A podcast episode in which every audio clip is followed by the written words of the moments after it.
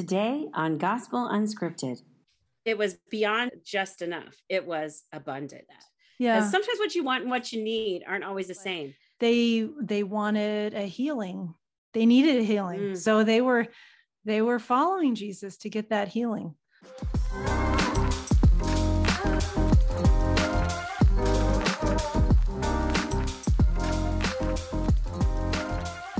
Hey everybody, welcome to Gospel Unscripted. Today we're here to encourage you and to pray for you and to read through the gospel with you. Our job today is to make connections and observations and ask questions, all in an unscripted manner. If you've watched any of the podcasts before, you'll know that that we we have not practiced this before, which may be obvious. You'll never, you just never know. Um, but we want to just join with you in pursuing the heart of Jesus and just listening for and looking for the ways that he shows us that there was a future and a hope for you and me and and all of us. Let's get started. Guess I'll pray for us, and then we'll introduce um, our guest here, okay? Lord, thank you so much for today. We just lift this time up to you. We give you our thoughts and our heart, God, and we just ask that you would open our eyes and our mind and our hearts to what you would have us learn today. In Jesus' name, amen. Amen. Amen. So this is our guest, Heather Fantasma. She is a friend of mine from church, and she lives here in the kind of south of Kansas City area. And um, I'm just so happy to have you on. Thanks for joining us, Heather. Heather, would you like to share anything about yourself? My name's Heather. Um, I have been following Jesus for twenty, almost twenty-six years now. Um, married to my, uh, my husband, Aaron, for seventeen years. And we have uh, five wonderful children, and we're just kind of, you know, on an adventure, kind of, you know, all walking together here, all all in our house all the time, since my husband works from home and we homeschool. So we're just we're just all here living together all the time. Some some of my favorite things about Heather is that um, she loves to sew, and she will sew oh. her kids' clothes. And oh, I love that. It's just really fun seeing the unique things that they wear. All right, so we are here to discuss John chapter six. It's hard to believe that we are, I mean, on, on one hand, we're going slowly because there are twenty chapters to John, and we've been doing this for months.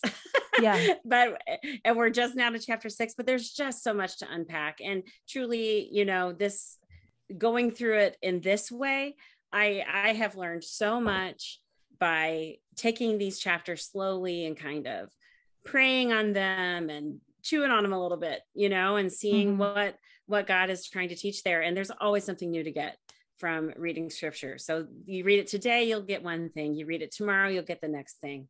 I mean, there's always something new in God's word. So I'll go ahead and read out this first section of John six. I'm going to pull it up. Jesus feeds the five thousand. After this, Jesus went away to the other side of the Sea of Galilee, which is the Sea of Tiberias. And a large crowd was following him because they saw the signs that he was doing on the sick. Jesus went up on the mountain, and there he sat down with his disciples. Now, the Passover, the feast of the Jews, was at hand. Lifting up his eyes then, and seeing that a large crowd was coming toward him, Jesus said to Philip, "Where are we to buy bread so that these people may eat?" He said this to test him, for he himself knew what he would do. Philip answered him, two hundred denarii worth of bread would not be enough for each of them to get a little." One of his disciples, Andrew, Simon Peter's brother, said to him, "There is a boy here who has five barley loaves and two fish, but what are they for so many?" Jesus said, "Have the people sit down." Now there was much grass in the place, so the men sat down, about five thousand in number. Jesus then took the loaves, and when he had given thanks, he distributed them to those who were seated. So also the fish, as much as they wanted. And when they had eaten their fill, he told his disciples, "Gather up the leftover fragments that nothing may be lost." So they gathered them up and filled twelve baskets with fragments from the five barley loaves left by those who had eaten. When the people saw the sign that he had done, they said, "This is indeed the prophet who has come into the world." Perceiving then that they were about to come and take him by force to make him king, Jesus withdrew again to the mountain by himself. The first thing I noticed is that in verse one, after this, Jesus went away to the other side of the Sea of Galilee, which is the Sea of Tiberias. But in chapter five, chapter five, verse one, after this, there was a feast of the Jews and Jesus went up to Jerusalem. So he's in Jerusalem. Well, I think it said Feast of the Tabernacles in something that I read last week. It might not have been like right after this, because Jesus' ministry was like three years long-ish. He says after this. And so I'm thinking, after this, what does after this mean in the scheme of three years? You know, this is one right. thing that happened after that. So yeah, time is splotchy and not exact, I think. Yeah. To our, to our perception. So we've got Sea of Tiberias, Sea of Galilee, Sea of Gennesaret, and I think they're all the same place, according to what I'm reading. Um, I have a footnote in one of the other versions that I have o- open about that. And it on the Sea of Tiberias part, it says, this is a parenthetical note by the author. Only John in the New Testament refers to the Sea of Galilee by the name Sea of Tiberias. Uh, but this is uh, this is correct local usage. In the mid-twenties, uh, Herod completed the building of the town of, of Tiberias on the southwestern shore of the lake. After this time, the name came into use for the lake itself. So it's all, I mean, it's interesting how important that little piece of water is. I mean, we call it a sea. To me, it's more of a lake. Yeah, in verse two, it talks about the crowd following him because of the signs he was doing, but we don't know how long they've been following him. Yeah. You know, it could have been a shorter period, a longer period, but it's a massive group from what yeah. we're getting later. Verse three, Jesus went up on the mountain. We know that it's not really a big mountain. It's just kind of a, a hill. He went up on the mountain, sat down with his disciples. And verse four, now the Passover, the feast of the Jews, was at hand. And, you know, reading the E S V, I think, oh, it must have been the Passover. And so I was confused about why he would be in Galilee if it was the Passover, because you would think that Jesus would be in Jerusalem. In the N I V, it says the Passover was near. In a few other versions, it says that it was close to the Passover. So, yeah, at hand to me. Yeah, I get that. When I read that English, I was thinking, not quite, but getting there. Also, yeah. a note back to where it says he sat down with his disciples to teach. Now, Heather, you said you homeschool, mm-hmm. right? Mm-hmm. So when you teach, do you sit with your kids when you teach your kids, or do you stand? I'm curious. Um, I typically sit with them, actually. Like, um, I, I'm probably not, I'm not a very good homeschooler. So I'm not like, so usually like, you know, min- maximum comfort and, and minimal effort usually. So there's a lot of teaching that happens either sitting in our living room or uh, sitting around our dining room table. But I usually sit down with, with each of them one-on-one based on what, what they're doing and like what their grade, their grade level and things like that. But But yes, I typically do sit with them. Well, and it's interesting because when I read that, I'm like, in my classroom, if I sit down, like I have lost a position of power with those children. And so, because, you know, I've got a, I've got a group that I'm dealing with usually. And I'm thinking that's, and that's a culturally different way to, that was a posture of teaching in, in Jewish culture for the rabbi so that's, to that's sit. Actually, like, that's a really good point though, too, because I have found that like sitting works with my kids, because if I'm sitting down with them and pursuing uh, something in a conversational way, um, rather than kind of lording it over them as like, like being like academically in charge over them, they just, they don't seem to hear me as much. So I wonder, I mean, yeah, yeah. It works wow. better if I'm sitting next to them talking and, you know, having a conversation rather than, you know, trying giving you know giving a homily of, of any kind or anything like that. Verse three, Jesus went up on the mountain, and there he sat down with his disciples. So Jesus is always in a teaching mode. He's always helping them to understand greater truths. And yet at this scene, he's not telling them something. He's helping them figure it out. And he's teaching adults too.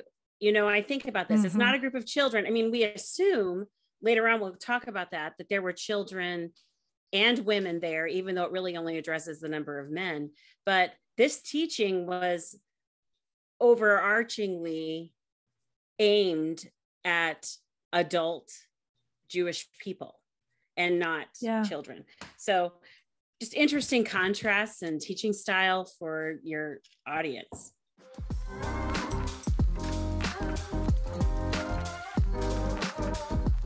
So that feast of the Jews is at hand. And then it says, lifting up his eyes then, and seeing that the large crowd was coming. Here Jesus is seeing all these people and saying to Philip, well, what you going to do about this? You know, mm-hmm. where, where are you going to buy bread so that these people can eat? I mean, I'd be freaking out. I think about, so we just had a party for my husband. He's, he just had a, a landmark birthday, and it, we celebrated with his family a couple of weeks ago. And I mean, I was buying food and making lists for like three weeks before, you know, and it was only about forty or fifty people. And here you got five thousand, and he's asking the dude, not even a lady who's traveling with them, who would probably normally be in charge of this. Right. Right. He's saying, what you going to do? How are you going to feed all these people? Because I mean, if I didn't have any food and those fifty people showed up at my mother-in-law's house, I would have been freaked out a little bit. It's Passover, so the Jews are cleaning all of the yeast out of their houses. Bread would have been probably difficult to get a hold of easily anyway. Wow. Because they're, I mean, they're not making bread right then. They're, they're wow. That leaven has to go. Yeah. Mm-hmm. Okay, so when Jesus asks that question of Philip, is it, a, is it, I mean, it's a literal question.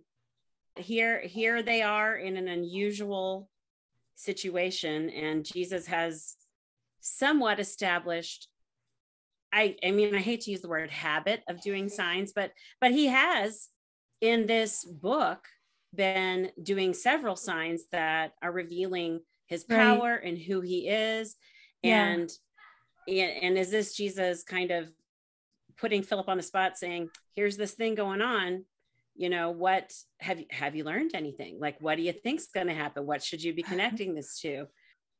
And just a reminder that it's, it's five thousand men, right?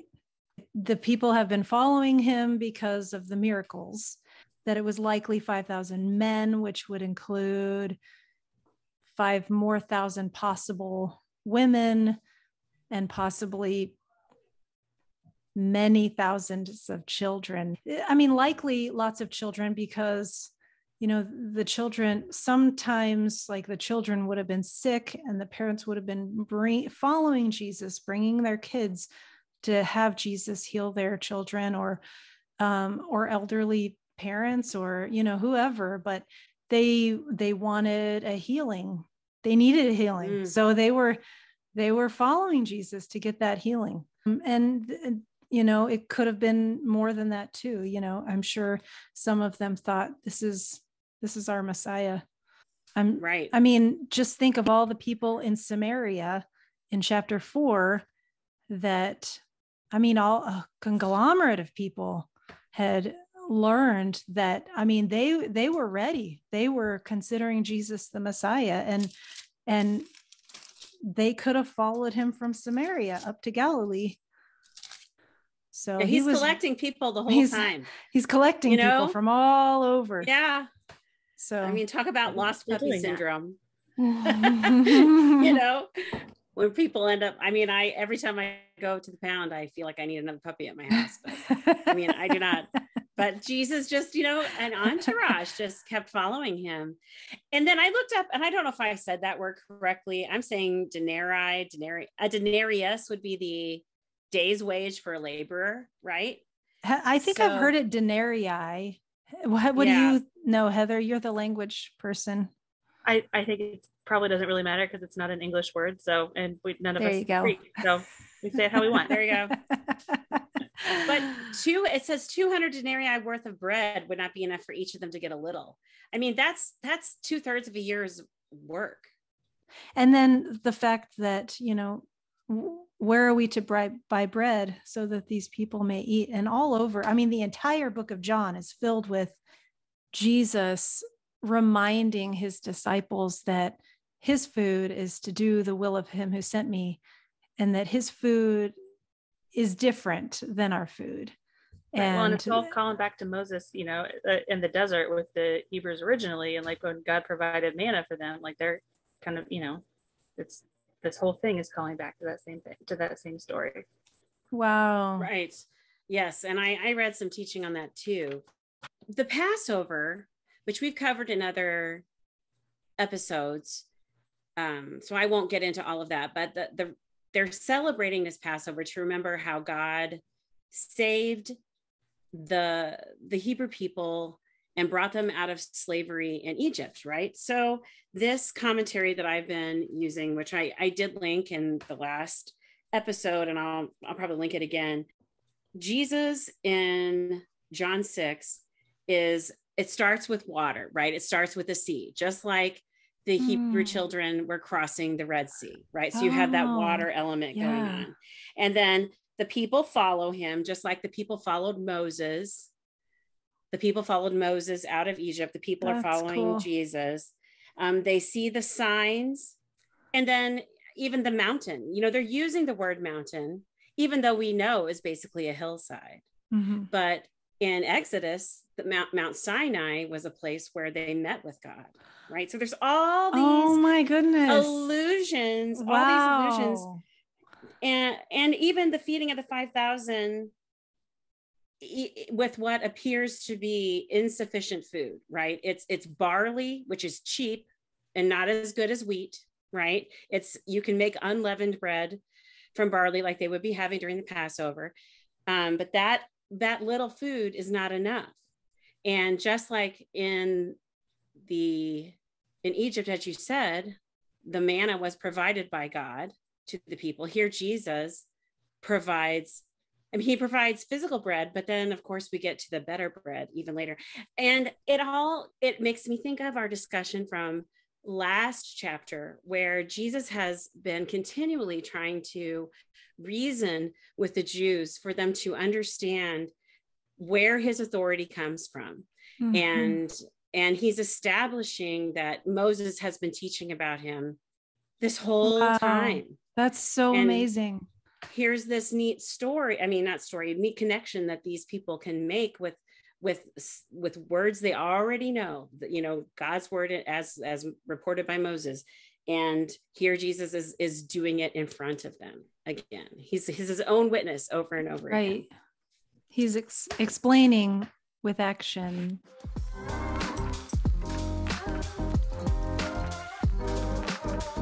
As they go on, they find that the boy, of course it's a child. Yeah. A child. A child is is holding the beginnings of this solution, mm-hmm. right? With the five loaves, the two fish. And does this remind, does this phraseology, and I know we're going to get to this later, but in verse eleven, where it says, Jesus then took the loaves, and when he had given thanks, like that little oh, bit. Oh, yes. I mean, those words totally brought me to communion, which I know we're going to talk about right. later on, but in my, into the tradition that I grew up in, those are the words of institution. Like when he had given thanks, he took the bread and broke it and, and gave it to his disciples, saying, you know, so yeah. it, it, it may, it totally made me think of communion. And I, and I didn't really at other times that I have read this. I just noticed that, you know, Jesus had them all sit down, you know, like they were patiently waiting. And that posture is a posture of peace, you know, sitting down, like I'm ready to receive what you have to give me, you know, it's just, just kind of cool. And then they start passing around these five loaves and there's these two fish, but those people, they, so also the fish as much as they wanted, these people ate as much as they wanted. It wasn't even just what they needed. It was all that they wanted. Yeah. I don't know if that's what that is intended to say, but that's what I got when I read that. Yeah. Sometimes what you want and what you need aren't always the same, but mm-hmm. it was, it was It was beyond just sat, just enough. It was abundant. Yeah, that remind that it, it reminds me of that Isaiah fifty-five. I don't know how many times I read this passage as a child and just marveled at these words. Isaiah fifty-five, come everyone who thirsts, come to the waters, and he who has no money, come buy and eat. Come buy wine and milk without money, without price. Why do you spend your money for that which is not bread, and your labor for that which does not satisfy? It's just so cool to just to to see this, you know, as it's it's like it's like bread, but we know that the bread of the bread of God is more satisfying than any bread that we can eat that's physical here. And then one more note on, on verse ten that I had, it's a note about the number, because this, whenever I read here, this commentary said it could be up to twenty thousand people. And I thought, what is, I can't even fathom twenty thousand people. Mm-mm. And then if you think about it, though, I Googled it, that the uh, Sprint Center downtown can seat around nineteen thousand two hundred people. Wow. So it's like a filled Sprint Center. I mean, isn't that, yes. That's really cool. With, with baskets left over. I mean, Jesus is not stingy with his, God is not stingy with his provision for us. Yeah. I mean, we may, we may choose to look at our, our need and our situation like, oh, it's just never what, maybe what we want or desire, but God is, is never stingy. He is always loving more abundantly and giving more profoundly than, than we can ask or imagine if we can open our eyes and see it. So I was talking on the phone with Heather, was it yesterday? And you were telling me about like this really cool story about how you were able to help um, a bunch of different families get some fresh produce, and you should tell that story. So I got all this, uh, all these boxes of, um, of berries that there was like one bad one in the entire package. And I don't know about you guys, but I feel like every time I get a package of strawberries out of my refrigerator, there's always one or two bad ones in the package. Like, oh yeah. Like every time. So I, we went, I went and got all these, and I thought like, well, I can, you know, freeze them, or I can, you know, give them away or whatever. But like, this thing is just kind of rapidly snowballed. I have another friend that's helping me with it. And like, I mean, I think we've had like, some like sixty cantaloupes, and like, I mean, just uh forty-eight packages of pre-cut fruit, like fruit salad that didn't even expire for another couple of days. And like this friend and I, we both know how to make um, perishable food into non-perishable food, you know, by canning or freezing or whatever. Like wow. I, I, I made twenty-six jars of berry preserves yesterday. Um, wow. And, and I made another about that same amount, like earlier in the week. And I can't make them just like all the like, corn and like, and some of it, you know, is like, is, fr- is stuff that you don't really preserve, like, like cantaloupe, like you don't, you know, you can't really, you can freeze it, but you only mm-hmm. freeze so much. So that was kind of scrambling to find more people to eat cantaloupe. So we figured out like last week we had, we got this produce onto thirteen different families' tables. I mean, it takes some work for sure. And I mean, and a good portion of it wasn't any good anymore, but so it, it did end up going to animals or into compost bins or, you know, whatever, but a large portion of it was salvageable. It was just crazy how it was like literally actually just, you know, wow, wait, waste, you know, like extras left over.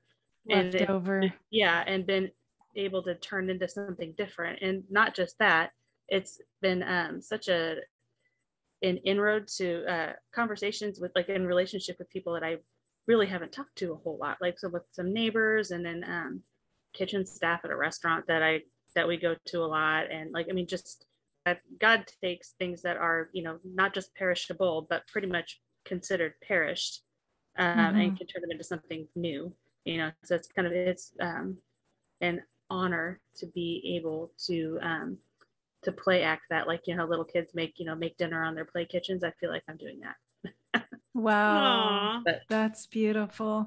Well, I think it's a real world example, just again, of, of how God could take something so small and turn it into this, this beautiful gift that blesses so many.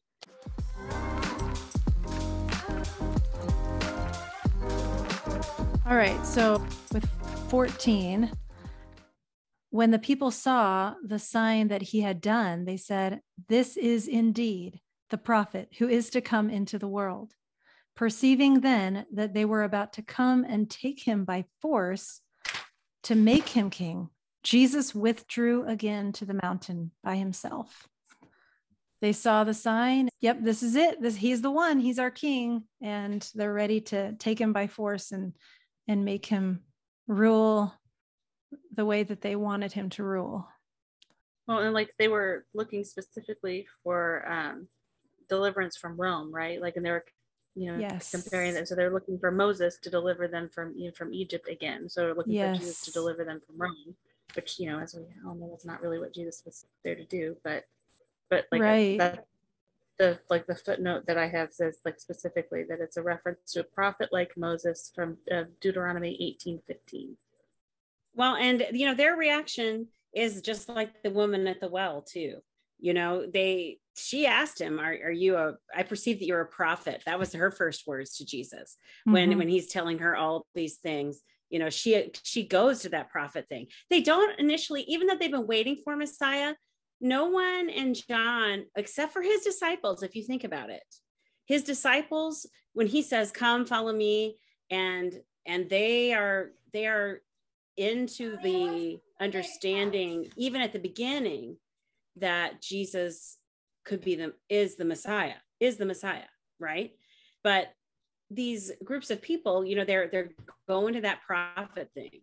That is the understanding. That's their framework, I guess. Because sometimes when you hope for something so long, I mean, you just don't always see it when it's right in front of you. And I'm sure for some of these people, this is what that was. And what's Jesus' response to them wanting to make him king? He withdraws. He goes away. I think initially when I read this the very first time, I thought, oh, maybe he's avoiding the Passover because it's not yet his time. But then now... I think we figured out that it wasn't that he was avoiding the Passover, but the Passover had, it was near, you know, like you've said before, Jesus, he knows when is the right time. And, and it wasn't the right time to, at that point. So let's go ahead and pray this little section out. Yeah. Okay.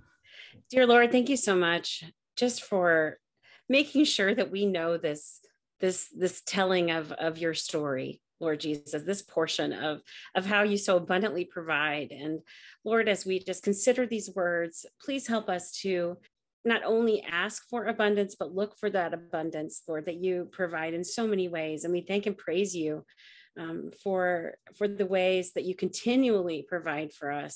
And Lord, just help us always to be aware of your goodness and your grace that just overflow from your wonderful heart. In your name we pray. Amen. Amen.